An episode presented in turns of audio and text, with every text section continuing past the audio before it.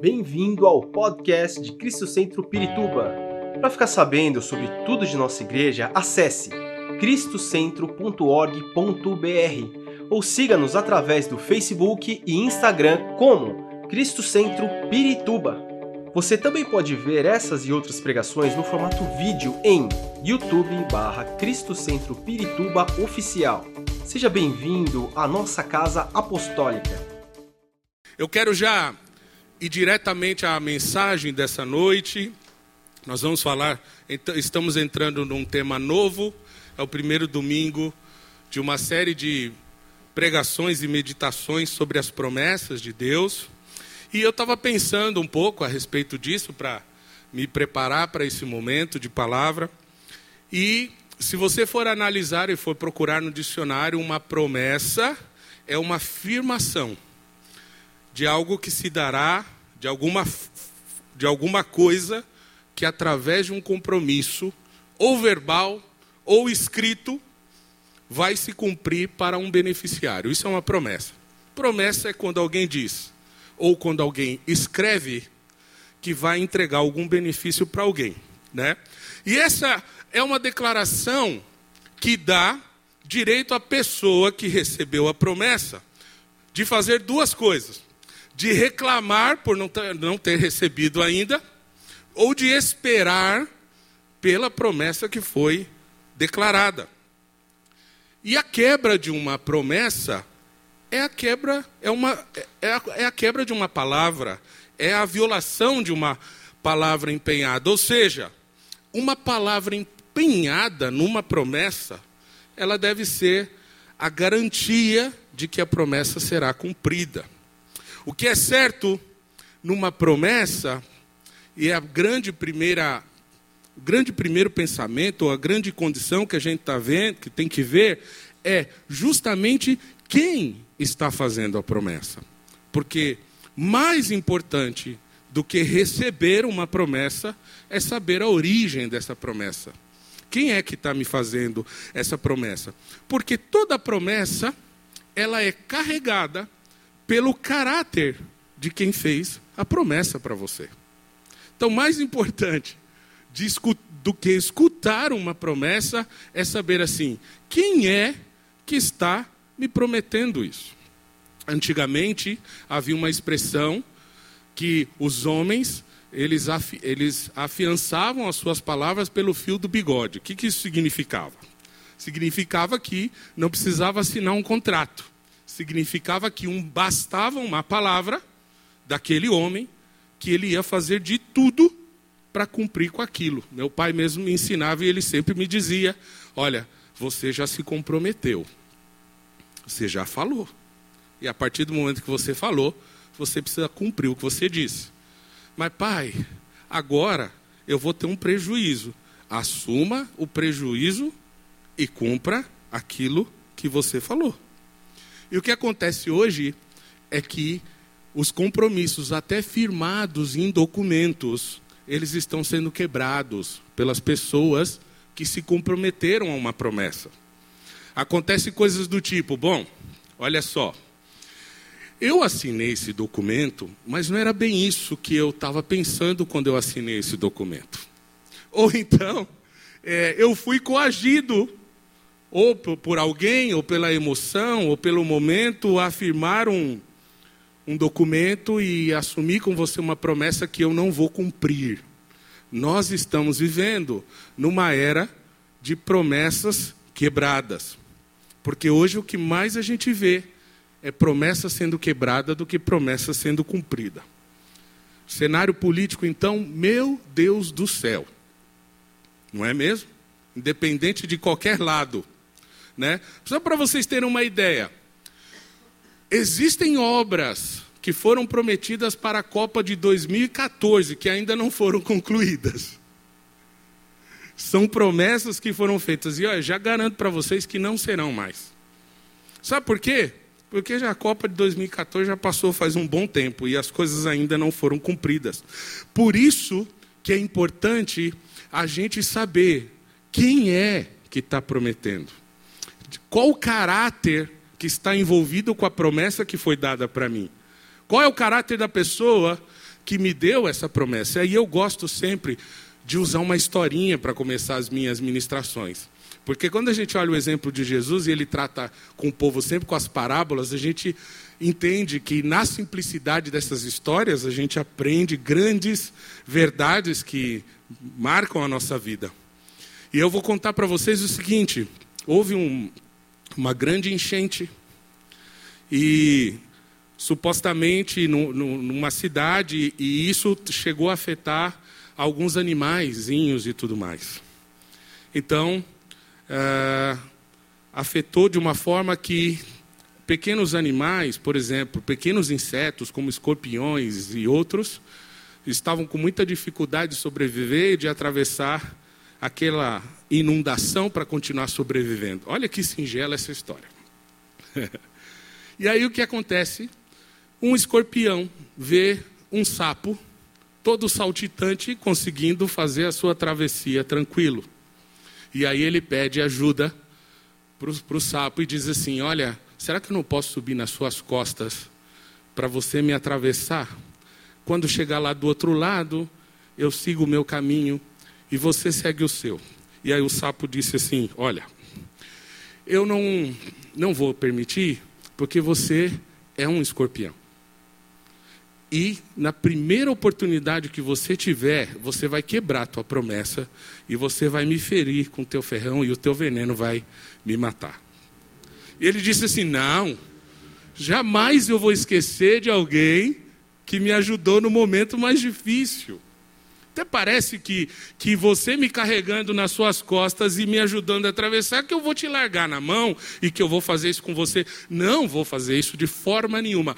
Eu prometo, te faço, senhor sapo, uma promessa: que eu não vou te machucar, eu não vou te ferir, eu não vou te envenenar. E aí o sapo, tá bom, sobe aí, vamos nessa. e aí atravessaram, diz a historinha que eles atravessaram. E aí o escorpião fala assim: Olha, já estamos chegando no final. E o sapo, é verdade. E realmente você cumpriu sua promessa. É verdade, nós já estamos à margem aqui e vamos terminar a nossa travessia. Alguns instantes depois, o sapo sente uma picada, a ferroada do escorpião, e ele olha para cima e diz assim: Mas você havia me prometido. E ele disse assim: Mas esse é o meu caráter. Eu falo que vou fazer e não consigo cumprir. E eu falo que não vou machucar e vou machucar, porque este é o meu caráter. E a mensagem de hoje que eu quero trazer para vocês é o caráter de Deus nas suas promessas.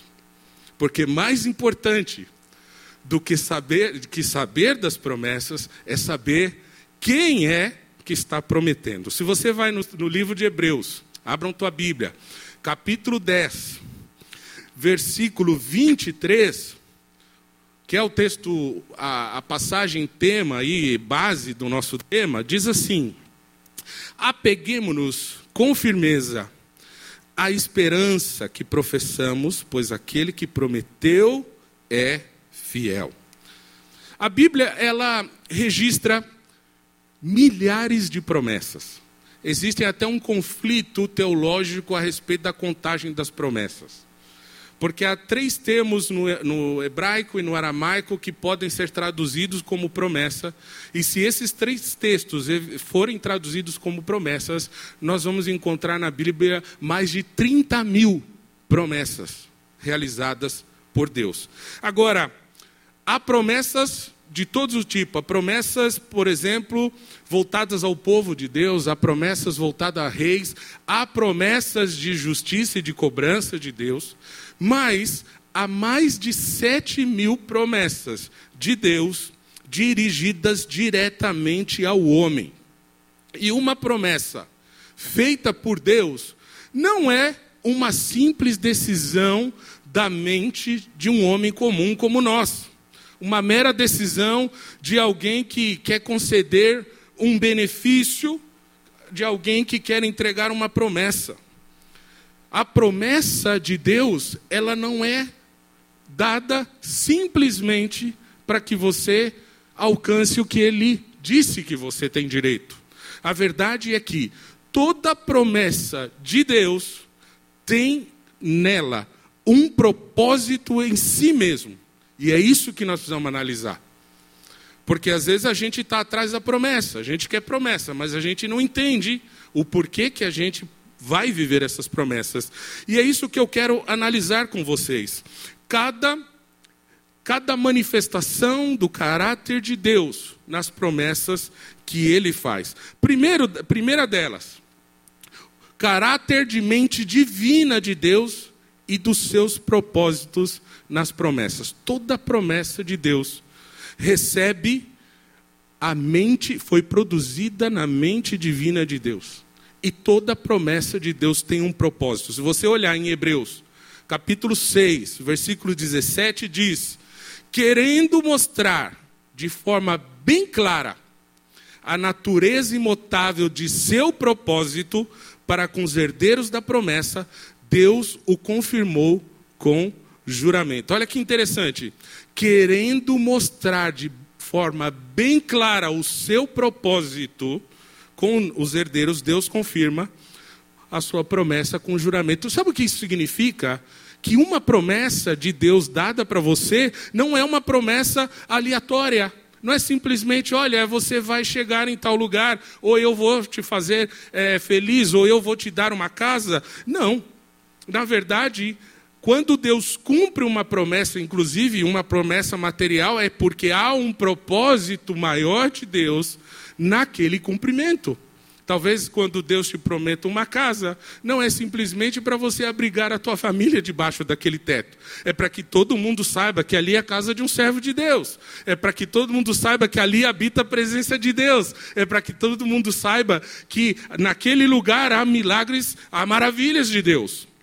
Eu me lembro muito bem, eu era criança e meu pai, a gente morava num quintal com outras casas, logo que eu devia ter meus quatro aninhos, e uma vizinha nossa ficou endemoniada. E já estava daquele jeito, terrível. E aí o que, que eles fizeram? Vamos bater na casa do crente. Bateram na porta da minha casa e meu pai falou: Pois não, o que, que acontece? Oh, ela está quebrando tudo lá. Meu pai falou: Pode deixar, eu estou indo lá foi lá, orou, expulsou o demônio, aquela mulher foi liberta. E aquele bairro e aquelas casas naquele quintal conheceram o poder de Deus, porque naquela casa havia alguém que estava vivendo debaixo de um propósito. Debaixo de um propósito de Deus. Não é só promessas, promessas de Deus. Elas carregam um propósito. Você já perguntou qual é o propósito que Deus tem naquilo que Ele te prometeu? O teu olhar, o nosso olhar, ele precisa mudar. Nós precisamos ter um olhar em cima do propósito de Deus para as promessas. Às vezes nós estamos com os nossos olhos muito focados no elemento em si da promessa. Nós precisamos olhar para o propósito de Deus. E quando a gente fala desses propósitos, que não são promessas aleatórias, nós sabemos que as promessas de Deus, elas são promessas que nos direcionam. Uma promessa de Deus, ela cria uma rota de vida para você. Uma promessa de Deus, ela estabelece uma, um caminho claro por onde você deve andar. Por isso que nós caminhamos e nos firmamos de acordo com o que a palavra de Deus fala. Jeremias capítulo 29, versículo 11 diz: Porque eu, o Senhor, conheço os planos que tenho para vocês. Planos de fazer-los pro prosperar, não de causar danos, planos de dar-lhes uma esperança e um futuro. Sabe o que, que o profeta está dizendo? As promessas de Deus, elas não são aleatórias, elas foram planejadas. E ela planeja e pavimenta um caminho para que você siga a tua vida para o alvo de cumprimento dessa promessa e receber também o, o propósito dessa promessa neste caminho estabelecido por Deus. Não se trata somente de vou receber uma promessa. Não se trata somente de, olha, ele me prometeu. Mas se trata de entender esses propósitos. Agora, para entender esses propósitos, eu posso dizer para você, nem sempre vai ser possível entender. E esse é o ponto que mais nos assusta quando nós estamos dentro da promessa de Deus. Há um caráter de Deus dentro das promessas dele que fala a respeito da mentalidade dele. E essa mentalidade divina, ela não pode ser medida por uma mentalidade humana. Como é que você e eu podemos calcular a sabedoria de Deus, o conhecimento de Deus, o domínio de Deus com essa mentalidade humana limitada que nós temos? Por isso, para que a gente viva os propósitos de Deus nas suas promessas, é necessário que nós confiemos no Senhor e esperemos no Senhor e que a gente não queira dizer para Ele como é que Ele tem que fazer as coisas, porque quando a gente está esperando uma promessa de Deus, a gente está tratando de querer dizer para Deus: olha, Deus, é, com sua licença, é, eu quero te ajudar. Às vezes eu cumprir essa promessa na minha vida. Eu vou te ajudar. Olha, tá bem difícil assim, por que, que o Senhor não faz desse jeito? Olha, eu posso te ajudar, Deus, a que o Senhor cumpra essa promessa na minha vida. Mas olha, ninguém pode, ninguém pode sondar o pensamento de Deus. Ninguém pode calcular o poder de Deus. E a Bíblia fala que se nós confiamos nisso, nós vamos viver coisas inimagináveis, coisas que nós nunca pensamos, coisas que nós nunca sondamos no nosso entendimento, se tão somente a gente resolver confiar nas promessas de Deus. Então, segunda coisa que você precisa entender, no, a, o caráter de Deus, segundo o caráter de Deus na promessa é há uma mente divina e você precisa confiar nela. Quantos nessa noite estão dispostos a falar assim, Senhor, vou trocar minha mente pela tua, eu confio na tua. Eu não quero esperar por mim mesmo. Eu não quero pensar do meu jeito. Nós precisamos simplesmente deixar de pedir promessas, irmãos. Mas nós precisamos crer que as promessas se cumprem através dessa mente divina, essa mente criativa, poderosa, que faz todas as coisas. Pense de uma forma. Se Deus, segundo a palavra de Deus, constrói tudo o que nós vemos e o que nós não vemos em sete dias, com todo o poder, em seis dias, com todo o poder que ele tem, porque o sétimo ele descansa, o que, que você tem nas mãos aí de promessa que ele não pode fazer assim e fazer acontecer e cumprir na tua vida? É isso que você tem que pensar, é isso que você tem que se fixar. Outro aspecto, o caráter de garantia eterna nas promessas. Existe uma garantia eterna. Hebreus capítulo 6, versículo 13 ao 17, diz assim: olha que interessante esse texto. Quando Deus faz a sua promessa a Abraão, por não haver ninguém superior por quem jurar, jurou por si mesmo, dizendo: Esteja certo de que o abençoarei e farei seus descendentes numerosos. E foi assim que, depois de esperar pacientemente, Abraão alcançou a promessa. Olha isso. Os homens juram por alguém superior a si mesmos, e o juramento confirma o que foi dito, pondo fim a toda discussão. Querendo mostrar de forma bem clara a natureza imutável do seu propósito para com os herdeiros da promessa, Deus o confirmou com juramento. Sabe o que está sendo dito aqui, meus irmãos? Que a promessa de Deus é irrevogável e ela tem garantia eterna. Quando ele fala, ele cumpre. O que a Bíblia está dizendo aqui, que nada e nem ninguém pode mudar aquilo que foi determinado por Deus. Não são situações ou limitações humanas, que podem afetar ou impedir aquilo que Deus prometeu. Quando você pega esse texto, Deus está falando com Abraão justamente sobre a promessa que ele havia dado para Abraão de ser um pai de uma grande nação e etc. E talvez Abraão, é, olhando todo o contexto, ele, ele, ele podia pensar: bom, Deus está dizendo algo completamente o contrário do que eu estou vivendo. E aí que é interessante onde se move esse caráter da garantia eterna da promessa de Deus. Porque a promessa de Deus não tem nada a ver com o contexto e o lugar onde você está, nem a condição física de saúde ou mental que você tem. A promessa de Deus só diz respeito à sua própria palavra. Abraão tinha muita idade. E Sara tinha muita idade. Tanto que em outro texto, em Gênesis mesmo, no capítulo 18, depois não precisa mostrar, é interessante o que acontece, porque quando Deus fala, Sara, ela ri, ela ri da promessa que Deus fez para ela. Ela fala assim: não, eu sou velha, é impossível. Não, não, não, Deus, não, é possível esse negócio que você está prometendo para mim. Eu sou velha, eu não tenho condição, meu corpo ele não produz mais. É impossível que isso aconteça. E aí, Deus responde assim: Sara, por que você está rindo? Você vai ver que quando eu voltar na primavera, você vai ter um filho. Sabe o que Deus estava dizendo para ela? Vou mostrar para você que eu garanto aquilo que eu falo, independente do contexto onde você está. Vou mostrar para você que vale mais, muito mais o que eu falo do que você mesmo pensa a respeito de você mesmo.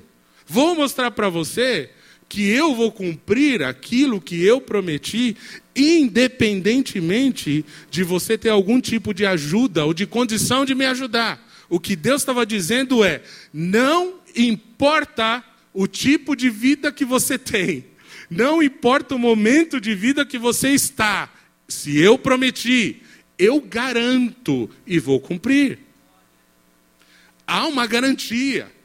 E isso é um elemento desse caráter de Deus nas promessas. Mais do que saber uma promessa é saber quem é que está me dando essa promessa. Uma promessa de Deus, agora nós vamos descobrir quem é mais antigo aqui. Uma promessa de Deus é como uma nota promissória. Aí, ó, já teve gente rindo, então tem gente mais antiga aqui. Uma nota promissória era um documento que se assinava com determinado valor, certo? E que, numa determinada data, você poderia ir lá requerer o pagamento daquilo, não é? Ou então, aqueles que são um pouco mais novos, é do, assim como o cheque, por exemplo. Né? O cheque era uma ordem de pagamento num documento de um banco, firmado por uma pessoa, que aquilo deveria virar dinheiro. Depois a gente sabe que teve muito cheque voador por aí, né? Mas quando Deus fala, é como se ele estivesse assinando uma promissória, ou como se ele estivesse assinando um cheque com fundos eternos e completos. Quando ele fala, ele disse: não tem como ser diferente. E o que, que acontece aqui? Nós sabemos. Sara e Abraão têm um filho, e a promessa de Deus, ele cumpre. O que Deus está dizendo nessa noite para cada um de nós é que ele não se amolda ao contexto onde nós estamos. Deus não se amolda. Ao contrário, a promessa de Deus, ela produz mudança no contexto onde a gente está. Dois velhinhos que não podiam ter filhos, daqui a pouco eles estão com um bebê no colo. E você imaginou como que as pessoas da sociedade olhavam para eles naquele momento? Dois velhinhos com um bebê no colo. Sabe o que, que é isso? É que quando a promessa de Deus vem, ela vem e confunde todo o entorno. Ninguém vai ficar duvidando mais, por mais absurdo que possa parecer quando você conta, quando o Senhor cumpre, confunde todo mundo. E todo mundo tem que dizer: verdadeiramente o Senhor é Deus. Verdadeiramente. Ele muda. Aleluia. Glória a Deus. Aleluia. Esse culto precisa ficar mais pentecostal, precisa vir um povo mais cheio do fogo de Deus. Aleluia. Terceiro, terceiro caráter de, de pura expressão da verdade nas promessas. O terceiro caráter é isso. Há uma pura expressão da verdade de Deus naquilo que ele fala. Se você for para Números, capítulo 23, versículo 19, tem uma palavra que todo mundo conhece. Vamos ler. Números, capítulo 23, versículo 19. Diz assim: Deus não é homem para que minta, nem filho de homem para que se arrependa.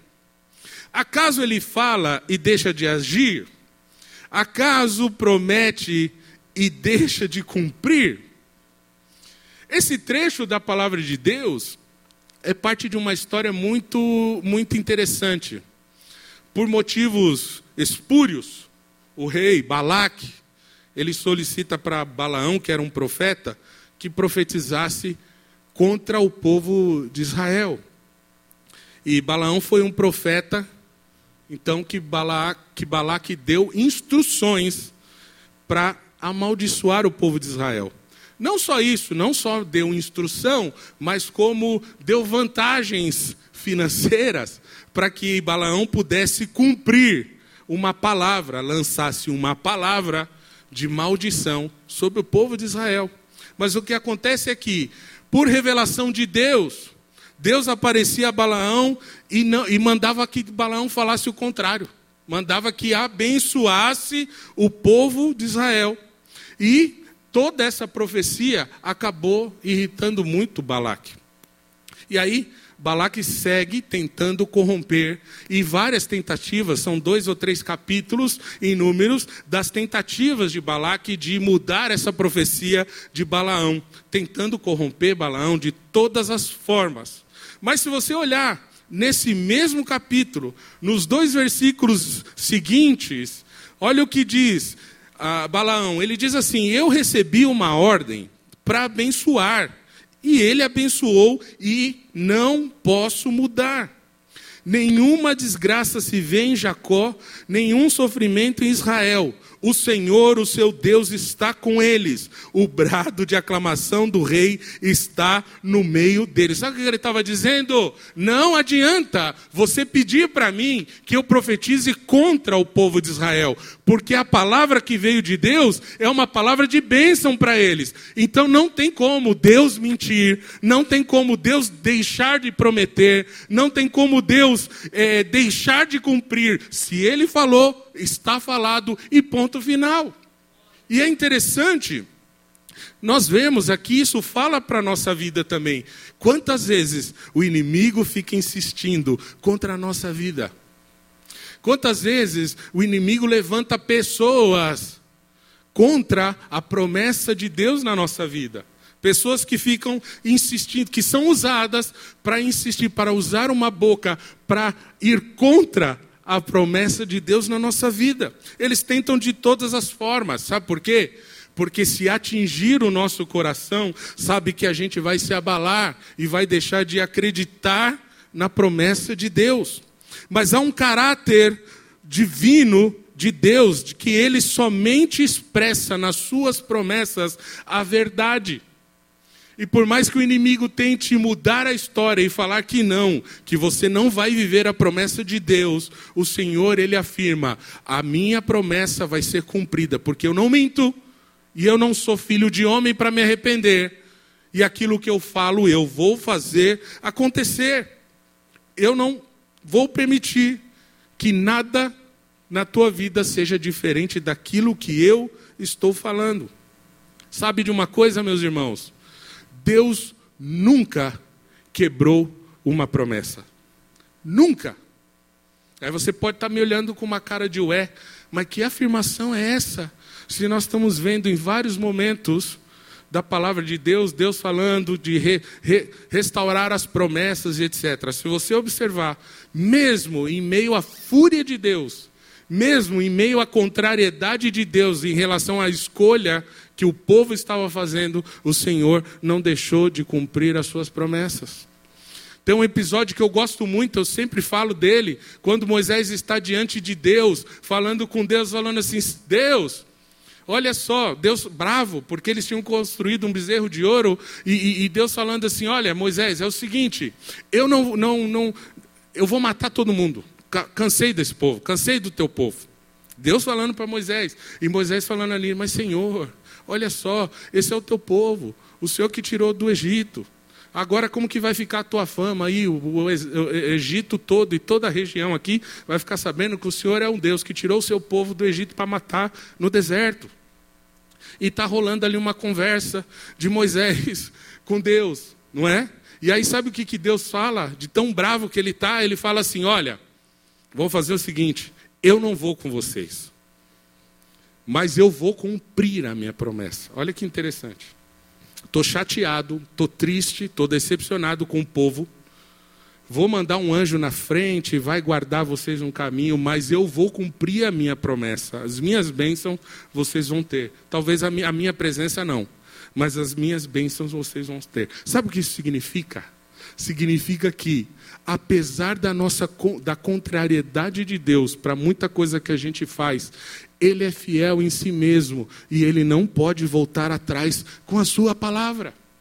Por isso que em Deus não existe promessa quebrada. O Deus que nós amamos, o Deus que nós servimos, é um Deus que fala a verdade e que exige a verdade de cada um de nós. Então, o que você precisa lembrar nessa noite é, é se eu não estou vivendo a promessa de Deus ainda na minha vida, talvez seja que em algum momento eu não esteja entendendo essa pura expressão de verdade do caráter de Deus nas promessas que Ele tem para mim. Ou quem sabe, eu mesmo não esteja vivendo a pura expressão da verdade do caráter de Deus na minha vida, para eu alcançar as promessas de Deus. E isso, quando a gente analisa o caráter de Deus, para tomar posse de bênçãos, traz sobre nós uma responsabilidade. Não é de qualquer jeito, não é de qualquer forma, não é vivendo qualquer vida que nós vamos alcançar as promessas de Deus. Quarto ponto, o caráter da natureza divina de Deus nas promessas. Nós estamos falando dos elementos fo fortes de Deus numa promessa. Segundo a Pedro, capítulo 1, versículo 4, fala a respeito dessa natureza divina de Deus nas promessas. Diz assim: Por intermédio destas, ele nos deu as suas grandiosas e preciosas promessas, para que por elas você se tornasse participantes da natureza divina e fugissem da corrupção que há no mundo causada pela cobiça, por causa das preciosas promessas. O desejo de Deus é que nós sejamos cada vez mais parecidos com Cristo. Tudo que o Senhor faz para nós é para que a gente consiga alcançar essa semelhança, ou que a gente possa carregar essa essência, essa característica da natureza divina. Por isso que existem as promessas. As promessas, elas não são simplesmente benefícios para a nossa vida, mas a promessa é para que a gente cresça na natureza divina e se aproxime da imagem de Cristo o máximo possível. Se você pensar nisso, nós precisamos crescer nas promessas. E para crescer nas promessas de Deus, nós precisamos primeiramente crescer em fé. Porque sem fé é impossível agradar a Deus. Mas não somente fé, porque fé sem bondade também não faz a gente caminhar como Cristo caminha. Às vezes nós temos fé, mas a nossa vida não manifesta a bondade de Deus. Nós cantamos a bondade de Deus, mas nós não manifestamos bondade de Deus. E às vezes, quando nós temos a bondade, nós também precisamos trazer a bondade, o conhecimento sobre Deus.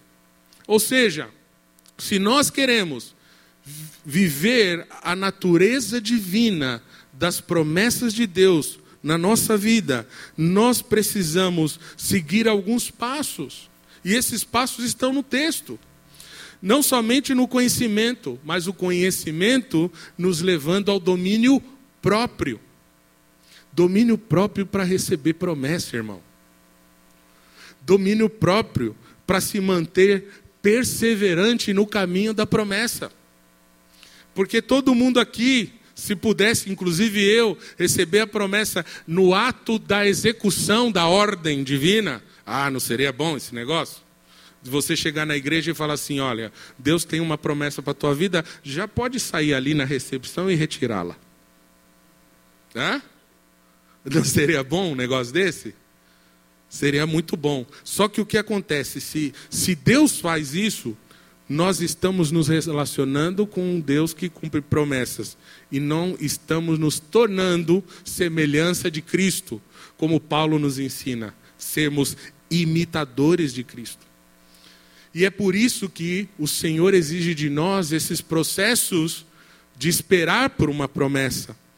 E essa esperança, essa perseverança, ela precisa ser carregada de uma devoção sincera, de um apego à presença de Deus sincero, de um coração fervoroso e sincero perante Deus. Não é simplesmente esperar, mas também não é simplesmente esperar reclamando, é esperar adorando, é esperar crendo, é esperar confiando e é esperar, sobretudo, agradecendo. Só assim nós vamos manifestar o caráter de Deus nas promessas.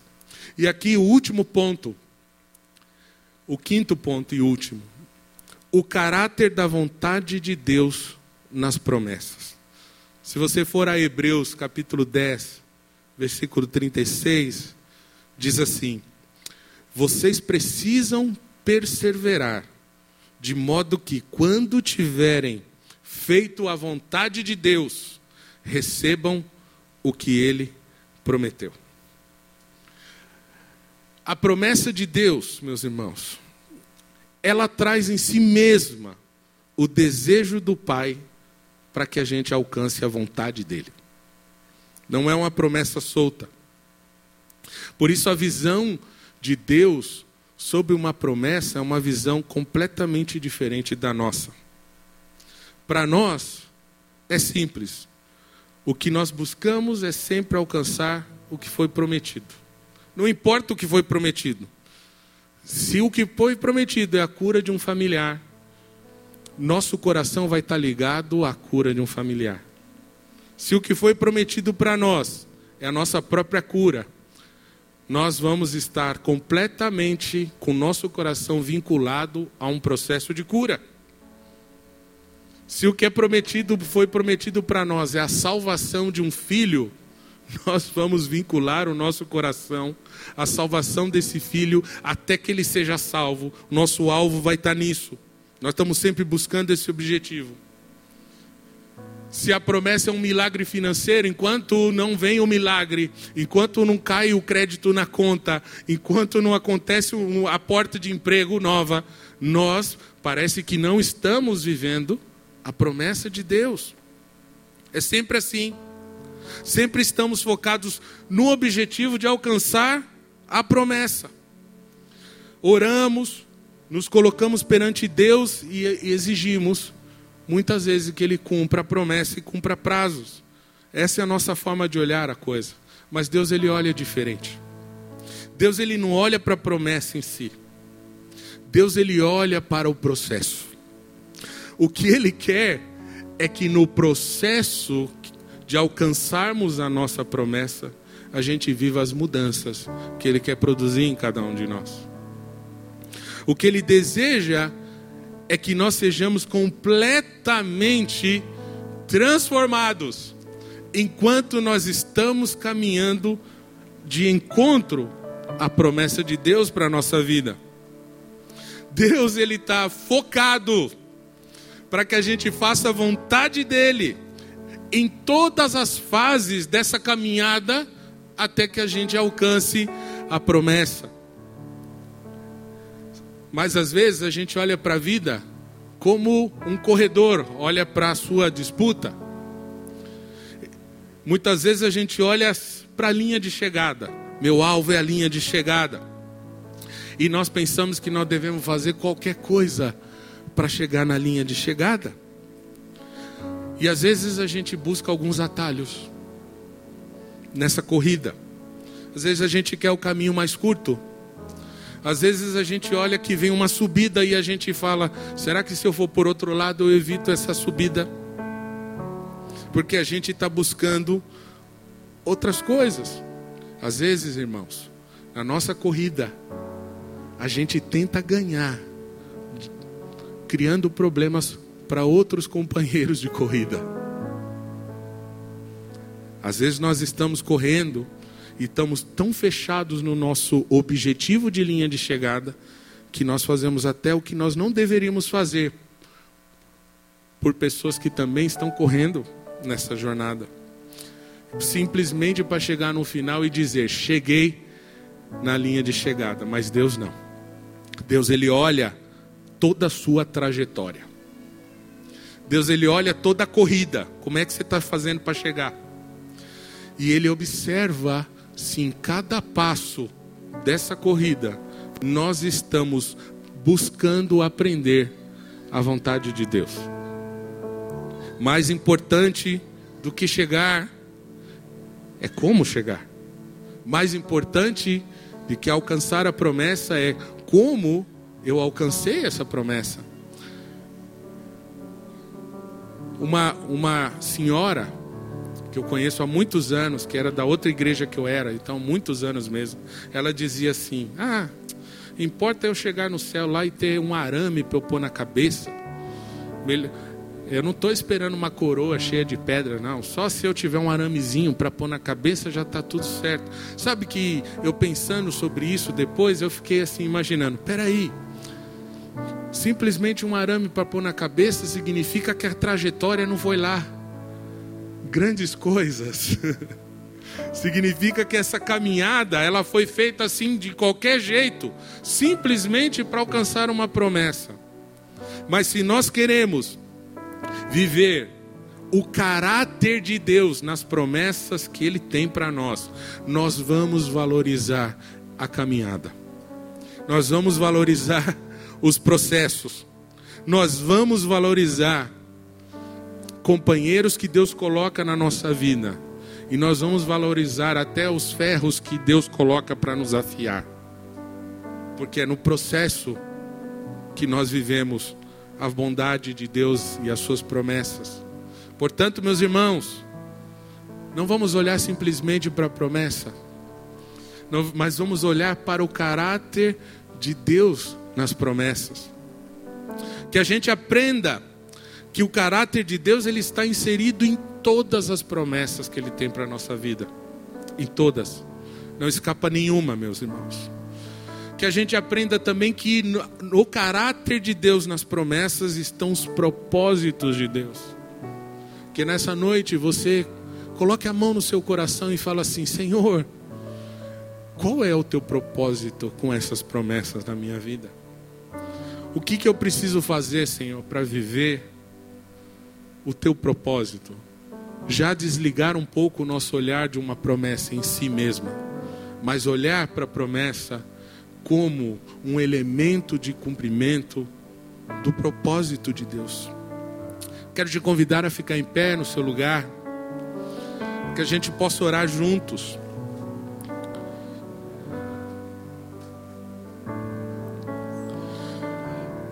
Há promessas e propósitos de Deus sobre a vida de cada um de nós aqui nessa noite.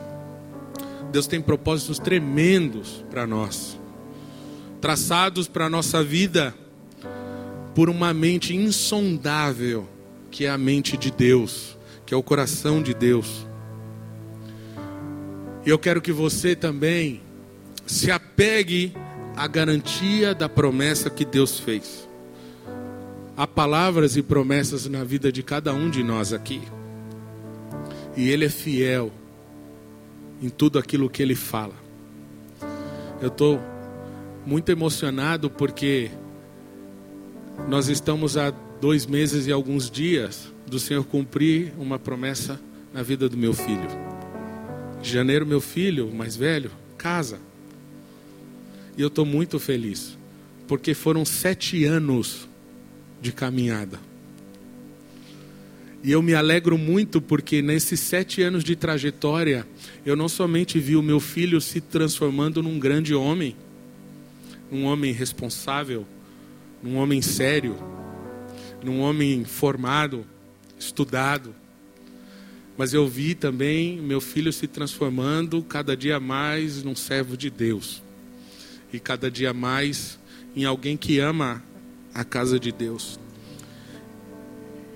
E ele passou por muitas coisas para que isso pudesse acontecer. E aí veio a pandemia, e meu filho perdeu 90% dos seus rendimentos. E aí, quando a gente falava assim, filho, quem prometeu para você a tua casa foi Deus. E há uma garantia na fala de Deus. Se Ele disse, está dito, sabe?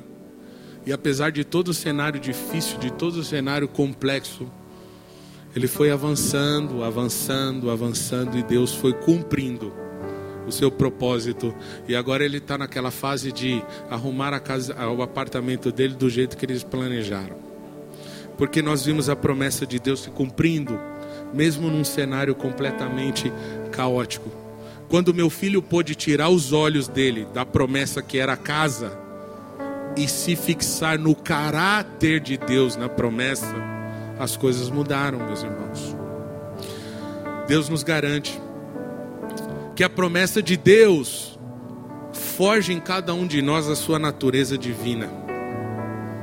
Que nós possamos viver a vontade de Deus nessa caminhada de propósito. Que Deus encontre no nosso coração um lugar onde ele veja a sua própria imagem refletida em cada um de nós. Porque se isso acontece, nós estamos com o nosso caráter forjado na presença de Deus. E sobretudo, irmãos, que a gente possa cumprir a vontade de Deus para viver as suas promessas. E que sobretudo, irmãos, amemos os processos Ai, é tão difícil isso, pastor. É. Mas eu quero orar por você nessa noite para que você tenha força durante o processo. Que nesse processo de cumprimento das promessas de Deus, o Senhor te dê força. Força para que você valorize a trajetória. Sabe quando você vai dizer, mas rapaz, o negócio estava feio mas aí, quando eu vi que não tinha mais jeito, eu orei e falei com o Senhor, e Ele moveu seus terras e as coisas aconteceram. Valorize essa trajetória, valorize cada passo com Cristo.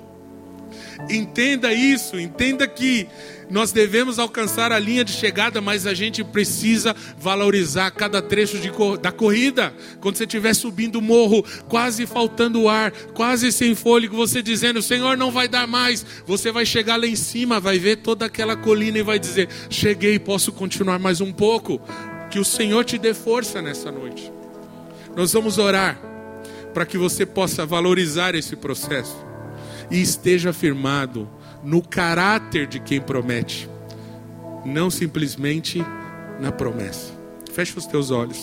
Esperamos que esta mensagem tenha te inspirado e sido uma resposta de Deus para a sua vida. Quer saber mais sobre Cristo Centro Pirituba?